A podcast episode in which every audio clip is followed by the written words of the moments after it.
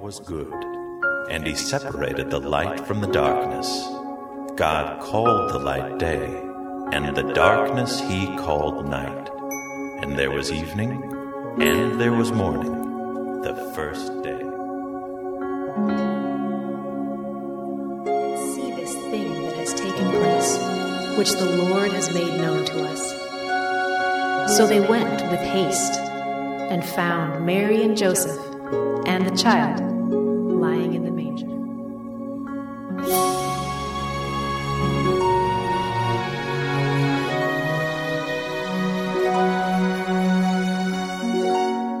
Then Pharaoh's daughter went down to the Nile to bathe, and her attendants were walking along the riverbank. She saw the basket among the reeds and sent her.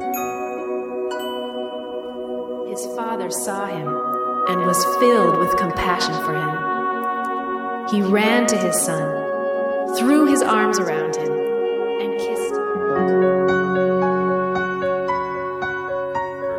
The temple was torn in two.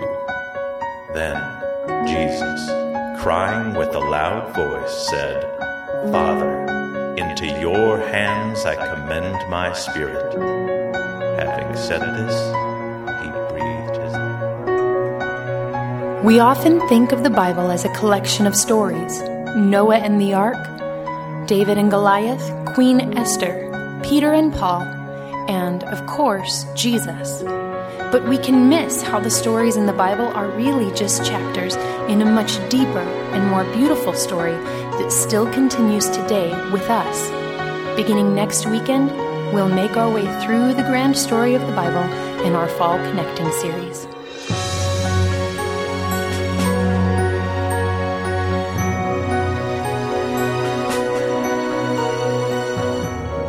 We invite you to join us on Tuesday evenings during the series to dig deeper into the beauty of God's story through discussion tables here at the church from 6:30 to 8 p.m. Free childcare is available. For more information on the series or to register for a discussion table, visit us at the hub following this service.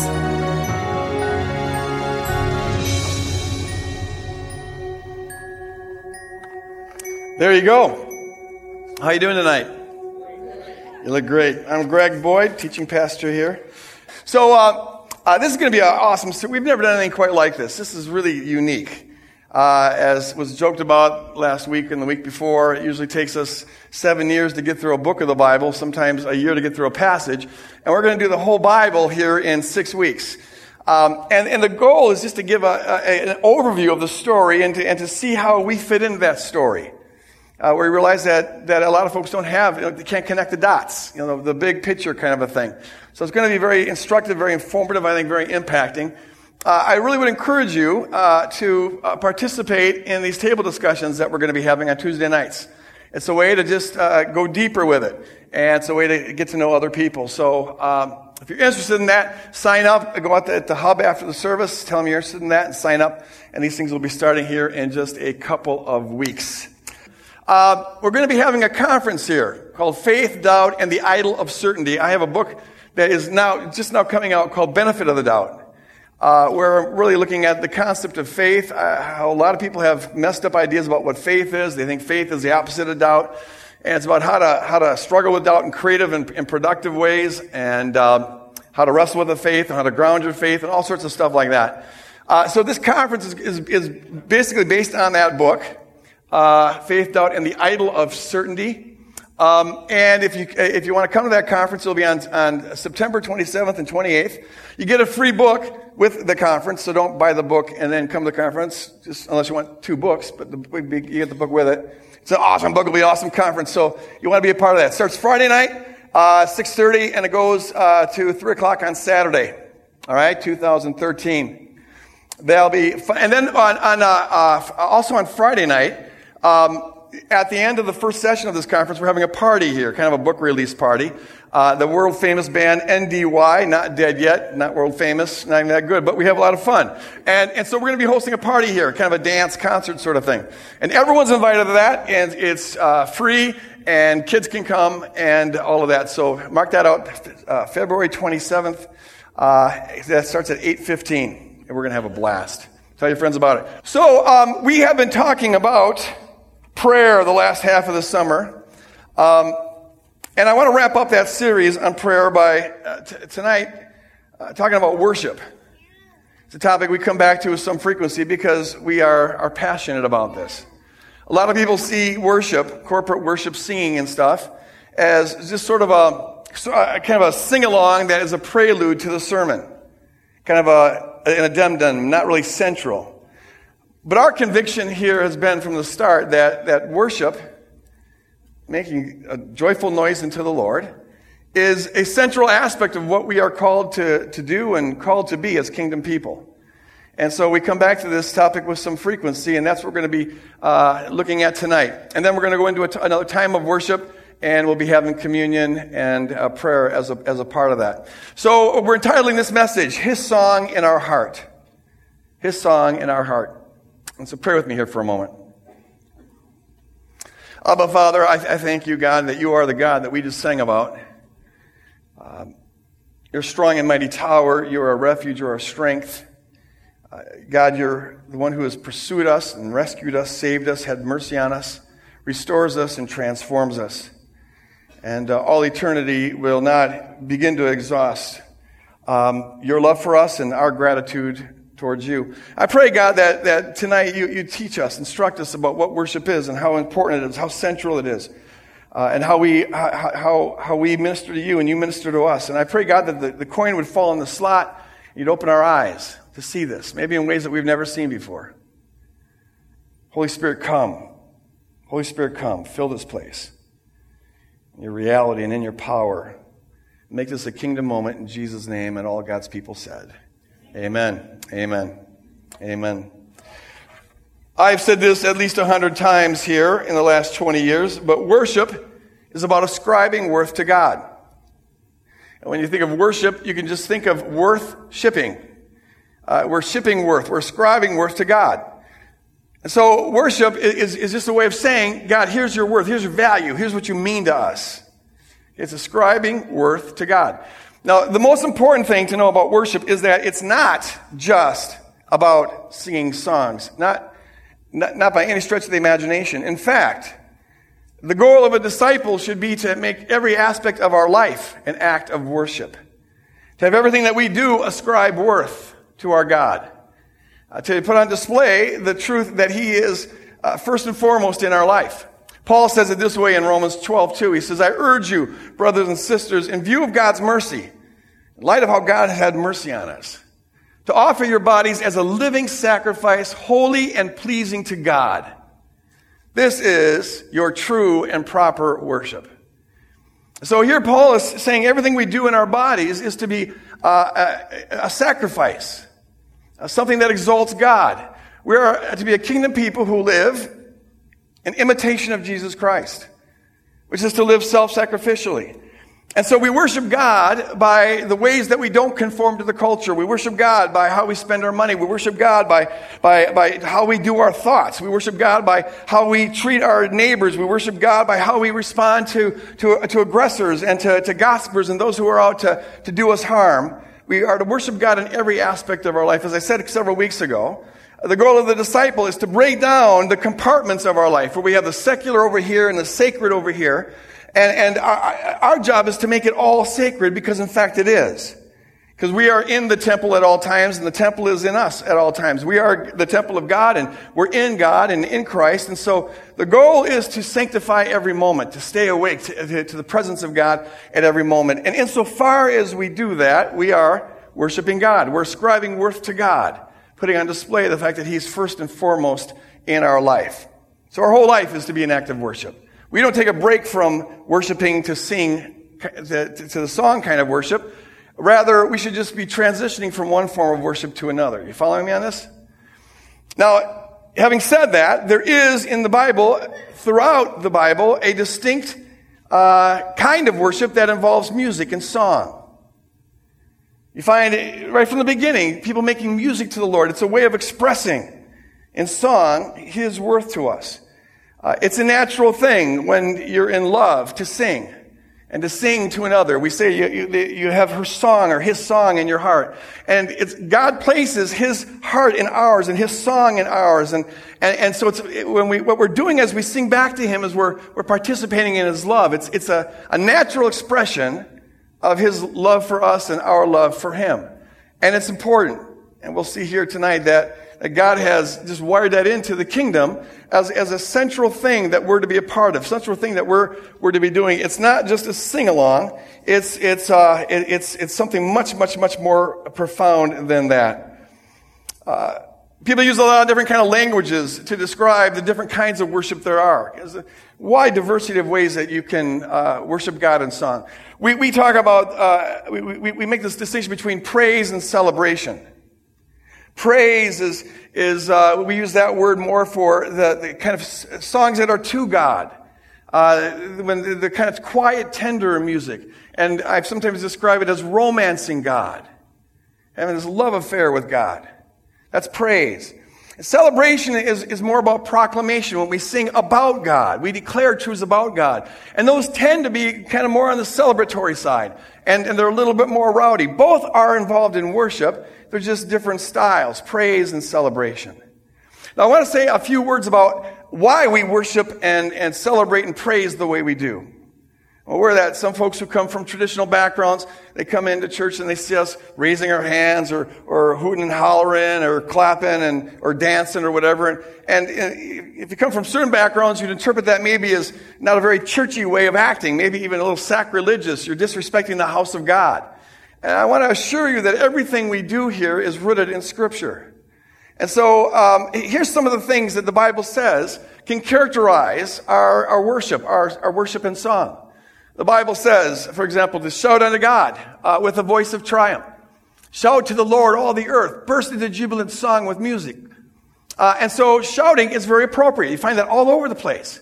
It's natural when you're excited to shout. Uh, and there's nothing unchurchy about that. That's a, that's a very kingdom thing to do. Or clapping your hands. Clap your hands, all you nations. Shout to God with cries of joy. And so throughout scripture we find that this is a normal thing.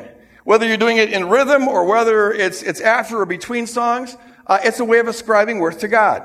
And by the way, just so you know, when we sometimes clap after a song, we're not congratulating the musicians for being so good. Now we've got excellent musicians, but they don't need pats on the back to know that we're, all of our clapping should be directed towards God. We're saying, yay, God. Thank God for the musicians, but we're not congratulating. This is about God, not about the musicians. Clap your hands, all you people. And then lifting up hands. You find dozens and dozens of verses that say uh, we lift our hands in the sanctuary. We praise the Lord. It's a way of, of surrendering to God. And it's a way of exalting the Lord, lifting our hands. And then uh, dancing. You find that throughout the Bible as well. Uh, praise him with the timbrel and dancing. Praise him with the strings and the pipe. And so it's appropriate in ways that don't draw attention to yourself, but to dance and to move. All of that is is uh, when you when you understand who God is, when you understand what He's done for us, when you understand what He means to us. Well, it's natural to express it, and sometimes that is going to be quiet and serene and mellow and beautiful. Other times it, it, it should be rowdy and should be loud and should involve dancing and involving all of our bodies. Sometimes uh, the worship is just instrumental. So we find a psalm like this, praise him with the sounding of the trumpet. The sound of the trumpet, when it's directed towards God, is an act of worship. Praise him with the harp and the lyre. Praise him with the timbrel and the dancing. The strings and the pipe. And here's my favorite. Praise him with the clash of the cymbals. Praise him with the resounding cymbals. If they would have had full drum sets back in those days, he would have got elaborated, I'm sure. And see, that's why it's appropriate sometimes to have musicians just playing. They're not doing solos to show us how good they are. Uh, they're just worshiping God. And so as we, we join with them in worshiping God, uh, making a joyful noise to the Lord. And so all these things that we do are grounded in Scripture. We don't just do them because they're fun, uh, though they are fun. I'm glad that we're in a church that allows for this kind of thing. Uh, but we do it because it's biblical. Now notice that all of these things involve our bodies. And, and they're demonstrative. All these things, they're, they're, they're expressions with our body. Now that goes in, it flies in the face of a long tradition in the church uh, that kind of had a demeaning view of, of the body and, and thought that worship was just about the heart, not the body. Uh, even associated things that were done in the body sort of being crass. That's where we get this idea that's undignified to shout and to dance in church. Uh, it, it, you worship God in your heart, but not with your body. And so we, we have expressions like, let us worship the Lord in our hearts. But make sure that you don't express it with your voice or your feet or your hands. But see, folks, from a biblical perspective, you can't, you can't divorce the body from the heart. From a biblical perspective, we're holistic beings. We're body, soul, and spirit. We're all wrapped up in one. And what goes on with one part of us affects the other parts of us. What we do with our body affects our heart. And what is, goes on in the heart needs to be expressed in the body. Uh, you can't divorce those two. In fact, you'll find that if we're allowed to express what's on our heart in our body, it augments, it, accentuates what's in our heart. For example, I'm sure you found this. If you go to a football game and you're committed to being quiet, you won't nearly as much get into it as if you're shouting along with everybody else. When you participate in it, it, it, it increases your excitement in the game. It's no different than when we're worshiping God. You'll find sometimes that if, if there's joy in your heart and you shout for joy, it increases your joy. Uh, if you lift your hands and surrender, it can intensify your sense of being surrendered. If you lift your hands to exalt God, you can find it, it increases your sense of exalting God. If you clap your hands uh, for, for joy, it intensifies your joy. If you kneel in reverence, it can intensify your sense of reverence. What we do with our body affects, affects our, our spirit, our heart. And, and what's on our heart needs to be expressed with our body. And this is why we encourage people to be free in expressing what's on their heart. Now, it doesn't mean that everybody is supposed to get rowdy. People are, are different. People, some people are extroverted, some people are introverted, some people are quiet, some people are loud. Some of that's cultural. You know, Scandinavians have always tended to be a little bit more stoic, and, and, and Hmong and Vietnamese cultures tend to be a little more quiet. Uh, African American and Latino cultures tend to be a little more boisterous. On our block, you know, when the, the, the Hmong or the Vietnamese have a party, you can see a lot of cars, but you don't hear anything. Uh, the African Americans the Latinos have a party, you hear the block away. It's, this is a cultural thing. So, so there's no points given for being rowdy and no points taken for being quiet. People are different. But what's important is that we all have the freedom to express what's on our heart the way that is right for us to express it. There's no one right way to do it, but we've all got to be free to do it in the way that we're supposed to do it. And what is true for everybody is that when we express what's on our heart physically, through song and clapping and lifting hands and dancing or whatever, it intensifies, or at least it can intensify, what's in our, what's in our heart, what's going on in our spirit. And so we encourage people to participate, to pour their whole self into it. This is why this is important, is that worship is all about participation. It, it, it can't be done as a spectator sport. Can't. Um, it's about, by definition, worship is about participation. Because we ascribe worth to God by the intensity of our focus on Him. We ascribe worth to God by the degree to which we are poured out completely, body, soul, and spirit, in giving Him praise. Worship, by definition, has got to be passionate and has to involve our whole self. It's like this. If, um, if I'm talking to somebody and um, I'm, I'm having an ADD moment and I'm, I'm looking around and I'm noticing all the things that are going on around us and whatever. This person's trying to talk to me. Well, what am I communicating to that person? I'm communicating that they're not very important. I'm communicating that all the things going on around us is worth my attention more than they are. Because that's where my attention's going. Uh, it's no different than when, when we come together to worship God. If we come together to worship God and we're thinking about the Vikings game, why you would want to think about that, I don't know, but some people do. You're thinking about the Vikings game, or you're thinking about the luncheon that you got to put on, or you're thinking about the bills that you got to pay, or you're wondering about what's up with the two gals in the row ahead of you that are holding hands. If, if your mind's all over the place, well, what are you saying there? Are you ascribing worth to God, or what you're doing is you're saying that the Vikings and that luncheon and the bills and the business of these two gals in front of you, that's worth paying attention to more than God. It's kind of rude if you think about it. Worship becomes worship when we make a decision to block out everything else and to focus everything on the one that we're singing to and on what we're singing about. Uh, so that all of our being, all of our, our mind, all of our soul is poured out in one direction. He is worthy of all, so we're worshiping, by definition, we're worshiping Him when we're giving Him our all. Anything less to that degree is simply not worship. Then we're just singing a song. There's a world of difference between singing a song and worship. By definition, it's about having a singular focus. All of our heart, all of our mind in one direction. And, and that is on who we're singing to and what we're singing about. Now, the key to that has to do with our imagination. As I said several weeks ago, our imagination, it's, it's just how we think. We think with our imagination.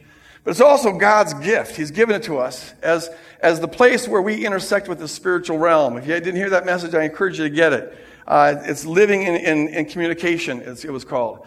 Um, but it's just the way we think. If, if, you're thinking about the Vikings, you're imagining the Vikings. You, have got, you've got tapes and, and, a soundtrack and a video going on in your head. If you're thinking about the Bills, you're, you're, you're, you're rehearsing that. Or the luncheon or what have you. We think with our imagination. You can't remember anything and you can't anticipate anything without imagining your, without using your imagination. It's just how we think. We don't notice that because we're so used to it. But if you sit and reflect on it a little bit, you'll see that it's true. So by definition, to focus all of our mind on the Lord is to focus all of our imagination on the Lord. It's to intentionally decide what you're going to imagine, what you're going to envision. Um, and, and that's what helps keeps us focused. Uh, it applies to worship, it applies to prayer, it applies to everything. So I, I, I gave this quote several weeks ago from St. Francis de Sales. He says that, that, that, that by means of the imagination, this is in the 16th century now, by means of the imagination, we confine our mind within the mystery on which we meditate, that it may not ramble to and fro. Just as we shut up a bird in a cage or tie a hawk by his leash so that he may rest on the hand. Brilliant insight here. Where he's saying that if you intentionally use your imagination when you pray, envisioning who you're talking to, envisioning what you're talking about, uh, that that is what keeps our mind focused. Otherwise, see, your mind will gravitate towards a million different things. You'll be praying and you'll be thinking about the Vikings or the grocery list or the, or, or the, or the luncheon you got to put on. Same thing in worship. Your mind will f- wander all over the place unless we are intentional on focusing our imagination. And so I encourage us when we enter into worship to, to make a decision to, uh, and ask the Holy Spirit to help us envision who we're singing to and what we're singing about. I'll illustrate this just with one song here. Um, here, here's one that we'll be singing a little bit later on. At the foot of the cross, where grace and suffering meet. So envision the cross. And see, the minute you do this, the minute you do this, you enter into the power uh, it becomes real to you and it impacts you. Just now, as I envisioned the cross, I got hit. If I, if I wasn't intentional on envisioning this, it wouldn't have hit me. But it, here's where it hits you. It transforms you. At the foot of the cross, see the cross, see the foot of the cross, where grace and suffering meet. Envision, envision the suffering of Jesus. You've shown me your love through the judgment you received. Here's Jesus in that agonized state. Envision him. Envision him. And he's standing in our place, receiving the consequences of sin that we deserved. And that's what expresses his love for us. The intensity of his suffering is what communicates the intensity of his love for us. See it and receive it. Envision it with all five senses, like St. Ignatius says. And you've won my heart, and you've won my heart. And I just envision myself just surrendering myself to Him. In light of the beauty that I see, it's like, okay, you win. I give you my heart. You, have won my heart. I'll follow you anywhere. And then we're going we're to sing, Now I can trade these ashes in for beauty. Can you see this? Uh, Holy Spirit, help us to get a picture of this. Your life is a bunch of ashes. Even our righteousness is as filthy rags, Scripture says. All we've got to offer Him are ashes, burned up waste. But that's what He wants, because He loves us. And so we give Him our ashes. And in exchange, he gives us his beauty. I don't know, envision a trade going on there. Here's what I have to, here's what I have to give to you. And he gives us his beauty in exchange. And I wear forgiveness like a crown. See, when we enter into it, it hits you. How many times have we sung this song and maybe you didn't really enter into it, so it just didn't move you, but when you enter into it and see it, envision it, hear it, sense it, wear forgiveness like a crown. I see myself. This crown. Maybe it says forgiveness on it. I'm not ashamed any longer. I'm, I'm, I'm, wearing it proudly because I'm forgiven. I'm redeemed. There's no regrets in the kingdom. There's no, no room for groveling in the kingdom. No, you wear forgiveness like a crown. As we sing these songs, I encourage us to make a choice. Forget about the Vikings. Forget about people who haven't invited you in on their business. It's none of your business. So just let them go. Forget about the bills. They'll be there when the service is done. Right now, He's worthy of all. And so we make a choice to dive into this and turn your imagination on the one we're singing to and what we're singing about. And the Holy Spirit, man, here's where it becomes real to us. Here's where it impacts us. Here's where it really begins to make a profound difference in our life. Worship is about ascribing Him the worth that is due Him, and that involves everything. Now, here's why we do that. We do it because He is worthy. And really, worship is just a way of singing what is true. God is the one who is the source of all that is good. He is goodness itself, life itself, beauty itself, love itself, grace itself, mercy itself, everything that is worthwhile, everything that is life affirming, everything that is, is, is, beautiful. He, he is the source of all of it. And so when we're, when we're worshiping and we're just saying these words, we're just saying what is true. You see? So we worship him because he's worthy of that. Not for any other reason. We don't need another reason to do it. It's, his song is in our heart. We see the truth and we want to sing the truth. And then we, when we realize what he's done for us, even beyond just who he is, it's what he's done. He's saved us, right? He's redeemed us. He's changed our destiny. I was lost, now I'm found. I was a goner. Now, now, I'm, now, I'm, now I'm redeemed. I'm, I'm, I'm, I'm transformed. I'm in Christ. He's lavished us with every spiritual blessing. When you, when you can see and experience the, the truth of what he's done for us, well, you see, it will take an eternity. He, eternity won't exhaust our gratitude for what He's done for us. So we worship Him for who He is and for what He's done. But it's also the case that worshiping with all of our heart and mind and body and soul and worshiping freely and expressing it fully, that is the best thing we can do for us. It's good for us. When we worship God, we enter into His presence. The Bible says that He inhabits the praises of His people. When we worship God, we, to, when, to the degree that we're focused on Him, we become conduits of His presence. It's like in the Old Testament. When, when the temple was built, uh, it says that after the temple was done, they were consecrating it, and the musicians started playing, and the glory of God came down and filled that temple. And the presence of God was so powerful and so thick that the musicians couldn't even continue to play. The priests could no longer minister. Everyone, they couldn't even stand in the presence of God. I'd like to have the presence of God come down like that here. I mean, see, that's what happens. He inhabits the praises of his people. And, and so when we're focused, we're like a faucet that can be turned on. And now the Spirit of God can come down into us and through us. And so now this becomes a place where God's presence dwells in a unique way. There's a sense in which God is present everywhere, yes, but there's a unique dimension of God's presence when his people are together praising him. Uh, we become conduits of the presence of God. And see, this is why in worship, in the presence of God, often it can happen that the things that we believe begin to be experienced as real. This is a problem that all of us are up against. We believe Jesus is real, but sometimes it just doesn't feel that way, right? We believe He's forgiven us, but we don't always feel forgiven. We believe He's got the power to change us, but we don't always feel, experience that power. But see, when we're worshiping and we're all zeroed in on Him and we're, we're singular in our focus, now we're conduits whereby the, the reality of God comes down. And, and now we're in the presence of the one who, who forgives us, the presence of the one who transforms us. Now the elevator from our head to our heart can finally begin to run both ways. Sometimes there's a gap there. But here's where often people get it. You know, I can talk about grace and I can talk about love, but it, it's often in, in, a, in a context of worship where all of a sudden the coin drops in the slot and they experience it. And it's that that transforms us more than anything else. Um, sometimes it can even happen that worship becomes a form of evangelism. This has happened here. when people are, are all zeroed in and focused and poured out in worship of, of God, the presence of God comes down, and sometimes even unbelievers, even unbelievers, sometimes have experienced the reality of, of Jesus Christ and have come into the kingdom for that reason. This is worship evangelism. And so think about this. Not just for your sake, not just for God's sake do we need to worship, but for each other's sake. We need one another to be focused because either we're helping the flow of the, of the Spirit or we're hindering the flow of the Spirit.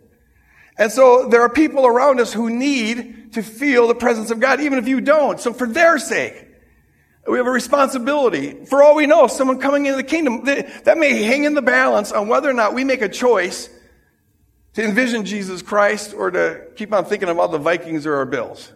Think about that. Uh, we're in this together. But when we together are focused, man, the beauty of His presence coming down can be powerful. And see, when the presence of God comes down, here's what else happens. We enter into a state of, warfare. Uh, worship is a form of spiritual warfare. Because when the presence of God comes down, all forces of darkness get crushed. Uh, they've got to flee. And see, throughout the week, people, when they come to church, you know, we, we, some people get, are, have been pounded on all week long by the enemy. Uh, folks have been polluted all week long just by the enemy and the pollution in the culture. There are people who come to this service or who are listening through podcasts who've got bondages that have, that, this little demonic things, tentacles that have gotten onto them. And so they come with strongholds in their mind and attitudes of hostility towards other people, or they've got the pollution of demonic energy in them that causes them to have entertaining thoughts of hostility, or, or they're in bondages to various addictions, or their the enemy has been beating up their family and their marriage is suffering because of it, or the relationship with their kids are suffering because of it. Or sometimes they come and they've got a demonic dimension to some of their illnesses. And see, if we can be focused, and we all have a responsibility to do this, not just for our own sake, but for others. If we're focused and sold out and, and, and our imagination is, is locked in, then the presence of God comes down. And when the presence of God comes down, that's when strongholds are broken. Praise God. When the presence of God comes down, that's when captives are set free. When the presence of God comes down, and that's when people can experience healings. When the presence of God comes down, that's when marriages can be healed. That's when uh, the souls can be restored. That's when minds can all of a sudden have that hostility and that anger and that bitterness rooted out. When the presence of God comes down, man, all forces of darkness has got to flee. Like when you turn on the light, darkness has got to go. And so, for our brother and sister, if not for our own sake, we need to make a commitment, a choice of where our brain's going to be and where our body's going to be for the next 20, 30 minutes when we worship. It makes all the difference in the world. This is, I think, the most beautiful aspect of corporate worship together. We need to be worshiping on our own for sure. Um, and, and, that's beautiful and wonderful. But there is a, a unique dimension, a unique power that happens when people of God come and have all agreed to make this decision to be focused and to be sold out. Beautiful, beautiful, beautiful things can happen. We don't worship God to get those things. But if we worship God because He's God, we get those things. And I want to see more of those things, don't you?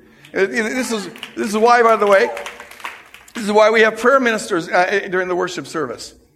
And we encourage people to go forward for prayer. Because uh, when, the, when the presence of God is here, uh, there's, there's, it just, it just, it just ups the ante. Uh, there's a unique dimension in prayer. And so I encourage people to get in prayer for various needs they have uh, during the worship time. And the job of the worshipers then is to be worshiping as a form of intercession for them. All right? The only other thing I'll say, and then we're going to get into this, uh, is this. It's about the value of diversity in worship. Um, see, here's the thing. We all in this culture are conditioned to think of ourselves as consumers. We live in a narrative of consuming. We are people who earn money to buy things. That's a fundamental aspect of the story of being an American. We're consumers. And, and as consumers, we're conditioned to, to always expect to get it our way. Since we're the customer, we always get it our way. And it's inevitable that people apply that to church. Um, and so most people choose churches based on their preferences. Uh, do I like it? Does it please me? Does it, am I comfortable here? Do I enjoy the style of the preacher? Do I enjoy the style of the music? Is it what I want? And if one church doesn't have what I want, then I go to a different church that does have what I want. Because I'm the customer, consumer. I, I get it my way. And see, then with, with that mindset, and it permeates everything, permeates everything, including the church. Well, then what churches do is you, you, you, you market to an audience just like they do at Target or Walmart or whatever. And so you're going to be the church that's going to attract this kind of people, and they're going to be the kind of church that attracts this kind of people. And then that affects what kind of worship you play. We'll, we'll, we'll play this kind of worship uh, because this is what our, our, people like. So some churches play more kind of contemporary pop, others play more traditional music, some will play maybe uh, country western, some play uh, black gospel, you know, all the different kind of varieties there, and everybody gets it their way. And all studies have shown that, that most people, most, are most comfortable when they're around people who are like themselves. And so churches sort of self-select. And so it's no surprise that over 90% of the churches in America are over 90% homogenous. Where we get to hang out with people that are just like us and who like the same kind of music as us and are at the same stage of life as us. And isn't that wonderful? And it would be wonderful if it wasn't Antichrist. Only one problem with that is Antichrist. Uh, you see, the thing is, folks, um, uh, we're not called to be comfortable and not called to get our preferences. We are called as kingdom people to manifest the kingdom. And the kingdom is not homogenous. The kingdom is beautifully diverse. Amen? And we're to manifest as much now of what will be true when the kingdom shows up in fullness. And you see a picture of that in Revelation 7 when it says people from every tribe and every tongue and every nation and every culture will come together. And the kings will bring the glory of their nations and they'll all worship before the throne. And the diversity of that, see, is part of the beauty of the worship.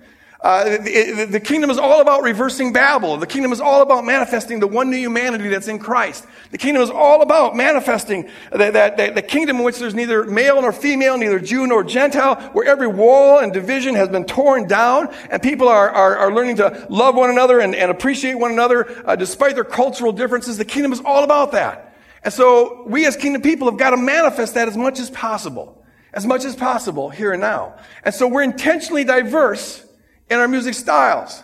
Um, now, we have to work around the limitations of musicians and, and, who can play what, and I understand that. Even professional musicians have trouble playing music that's from a totally different culture, so you gotta try to work around that. And so in any given week, we won't have much diversity, but over a month, we do. We, we find, we kind of package it that way. And if we're doing it right, and, and we're just barely doing it right. I think we're strategizing how we can be moving more and more in this direction. But see, if we're doing it right, then no one's going to be getting everything they want. If we're doing it right, then everybody will sometimes get music that's natural to them and other times have to deal with music they don't like. But see, it's a sign of maturity in Christ when we're learning how to, when we're learning how to crucify our preferences. Uh, churches that cater to preferences keep people as infants because they never learn how to get out of their the, the little pacifier of their preferences. Uh, it's a sign of maturity when we can crucify our preferences and not, learn not just to tolerate someone else's kind of music, but actually enter into it and appreciate it. And that doesn't, that doesn't come automatically, but see, whether you can sing to a song or not, you can still worship because worship isn't about the style, it's about the focus in the style. And, and though there are songs maybe that you can't keep a beat to or you can't sing to, you know, I hear that all the time. I, I, I don't even know where the downbeat is. Well, that's fine. You can still have your mind focused on Jesus and as much as possible about Jesus. And, and, and just know that somebody else is getting blessed by this, even though you're having trouble tolerating it. Someday, if you hang in there, you'll be able to appreciate it, and there'll be a sign that you've grown a little bit, you see? And so it, it's really a, a, thing about discipleship, why we're intentionally diverse here. Um, and there'll be weeks you love it and weeks that you don't. Uh, but hang in there. I encourage you. Don't, don't, don't, don't be addicted to the pacifier. Uh, you'll, you'll grow, you'll grow, and you'll find there's a beauty there you didn't know about if you'll let yourself be expanded. I'd like to ask the worship teams to come back up here. We're going to uh, continue by taking up an offering, and then we'll enter into a time of communion. Uh, and so, as we set that up, let me just pray here. I, I forgot to mention this at the beginning, though. I, it's totally out of place here, but I want to say it. I so appreciate Jessica's message last week. Was that not just. That was. Uh, she was. Um, she's one of the kingdom revolutionaries that I've been kind of mentoring. And I, from the first time I uh, talked with her, I, I, just felt something on her. With her testimony, her story, God's going to use that in powerful ways, but what a, what a blessing she is.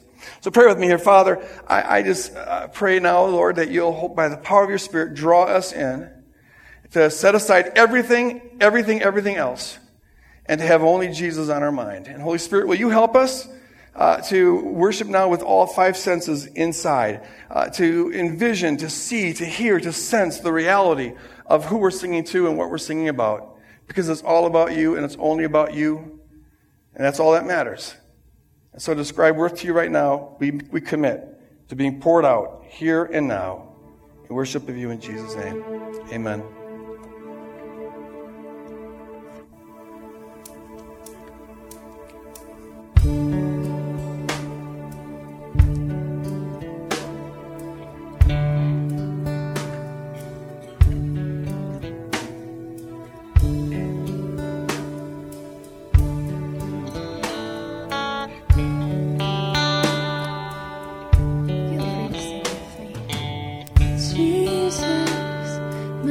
imagine life is to know you. May all of the goals bow down to this journey of love more. In all things, we know that we are more than conquerors. You keep us by your love.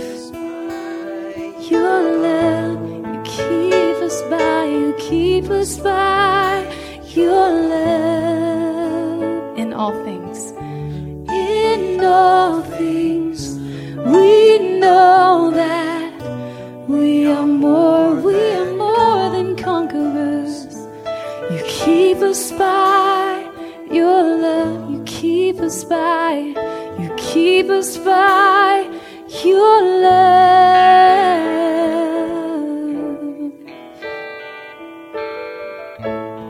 You keep us by your